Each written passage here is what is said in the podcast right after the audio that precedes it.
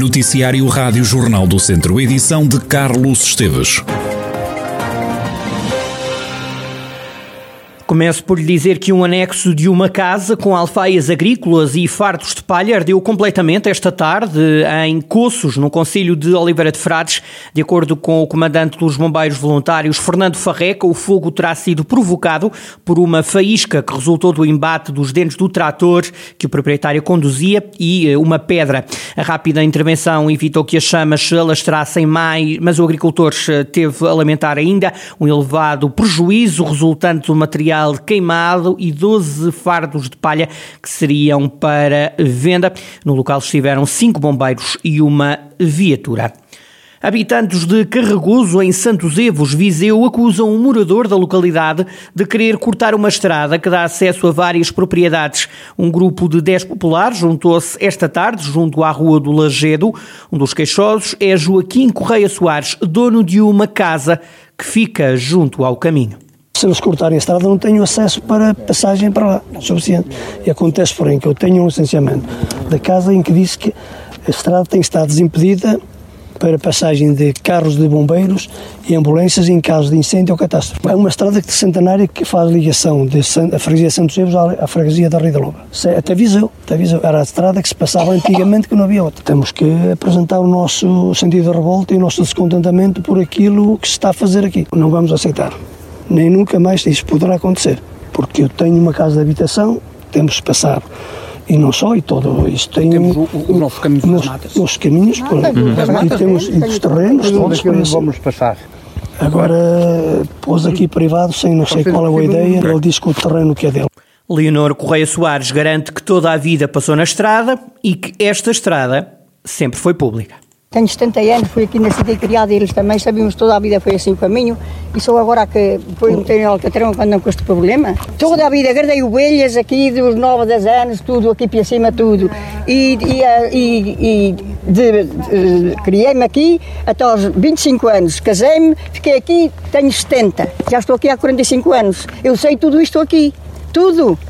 O habitante de Carregoso que alega que o caminho passa na propriedade que é sua reserva para mais tarde uma explicação.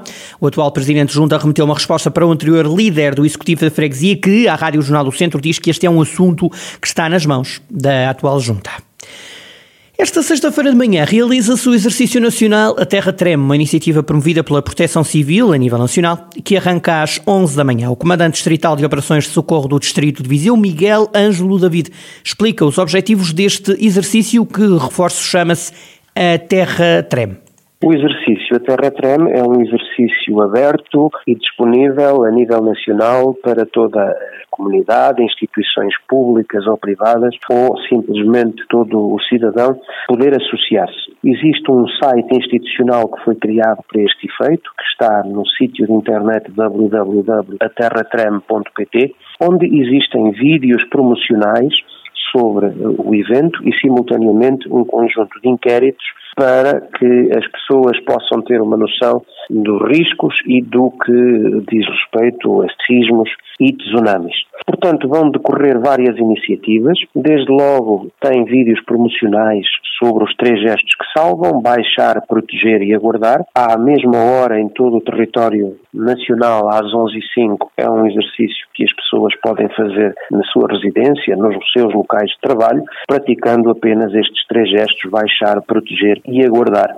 Fica esta dica. O exercício vai decorrer em várias instituições públicas e privadas. Simultaneamente em várias instituições públicas e privadas, vão decorrer em pontos diferentes do distrito exercícios, seja em escolas, com exercícios de simulação, primeiro de um sismo, seguido de incêndio e de evacuação desse edifício, com várias participações de agentes de proteção civil e de entidades com especial dever de cooperação, uma vez que as próprias câmaras municipais também nos seus territórios aderiram ao projeto e vão também promover eventos.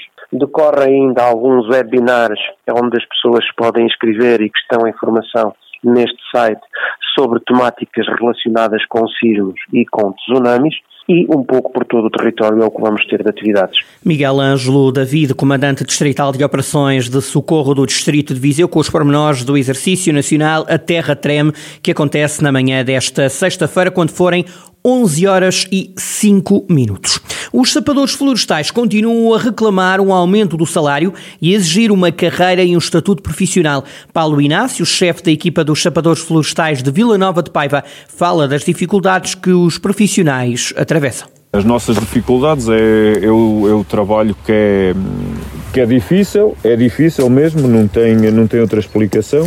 Também se fosse, se fosse fácil não era para nós, como eu costumo, como eu costumo dizer eu a carreira, eu, porque a carreira é para a função pública, que nós também temos que sempre frisar essa situação, que é porque a carreira é para, para os funcionários públicos e o estatuto é para os das associações e porque eh, os sapadores estão, estão entregues a associações, a municípios, a juntas, a associações eh, florestais. E muito pessoal está-se a, a deixar de, de, de vir para aqui por causa disso.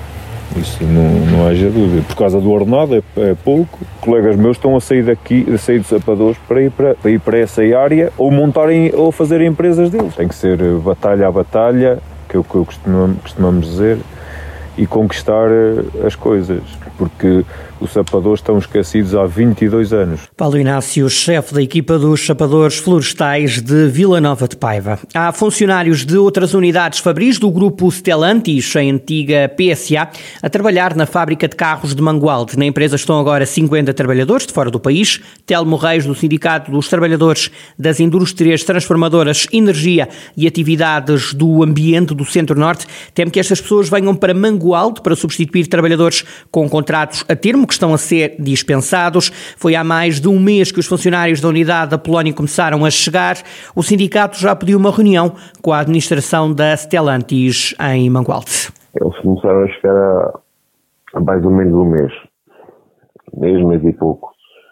Uh, mês e meio, mais ou menos. Uh, nível de contratos que não foram aprovados, o sindicato não tem a certeza, porque hum, nós pedimos uma reunião com a, com a direção da empresa e até agora ainda não, não, temos resposta por parte da mesma.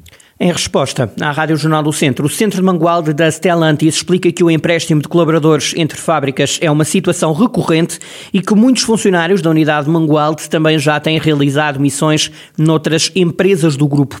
A fábrica garante que a meia centena de trabalhadores que chegou a Mangualde, oriunda de outras fábricas da Europa, não vem substituir colaboradores efetivos, vem apenas reforçar a produção em Mangualde, que, diz a empresa, felizmente nos últimos tempos tem sido menos afetada pela crise que afeta o setor automóvel.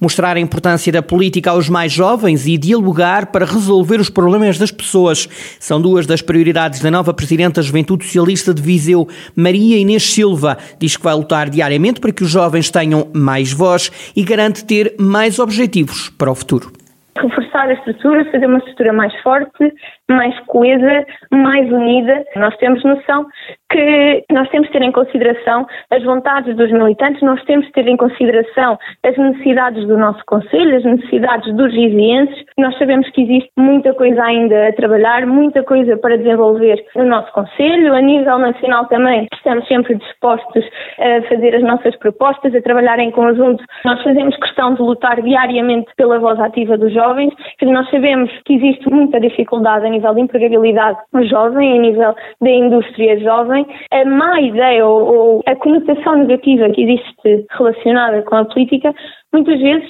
é porque não é explicada. Não, não é explicada os benefícios e o porquê dela ser tão necessária para o nosso país, porque é também a partir dela que nós conseguimos fazer mais e fazer melhor. Uma das preocupações da nova presidente da JS de Viseu é de fixar jovens no Conselho. Depois temos aqui outra questão, que é a questão da empregabilidade, em que acabam os cursos, querem se fixar no Conselho, mas não há como. Não há como. E, portanto, se calhar, se nós tivermos, se nós tivermos um jovem que quer iniciar o seu percurso no empreendedorismo, existem apoios.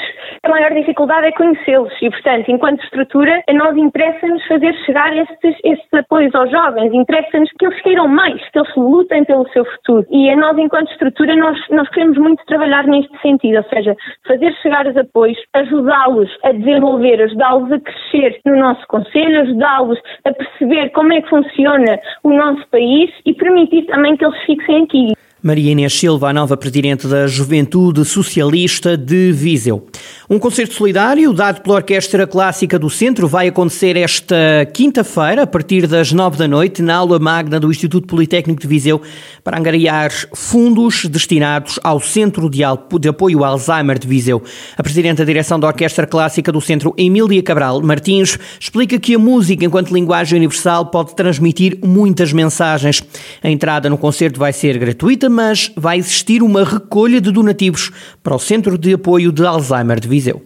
Não entendemos por bem não, não, não associar ao concerto um valor, não é? Uma entrada que pudesse custar X, porque queremos que as pessoas venham, quer possam, quer não possam pagar uh, o, o, ingresso, e aqueles que possam, uh, possam uh, que, que contribuam então à entrada com o donativo que entenderem por bem entregar a, a, a, a esta associação, eh, que naturalmente lhes emitirá o respectivo recibo. Eh, mas há muitas formas de ajudar, divulgar os problemas é uma forma de ajudar, ser voluntário eh, é também uma forma de ajudar. Portanto, também aquilo que para nós é importante é que se fale e se divulgue o trabalho que, que, que, que, esta instituição faz. Emília Cabral Martins, Presidente da Direção da Orquestra Clássica do Centro, que realiza esta noite um concerto solidário a partir das nove da noite na aula magna do Instituto Politécnico de Viseu. O objetivo é angariar fundos destinados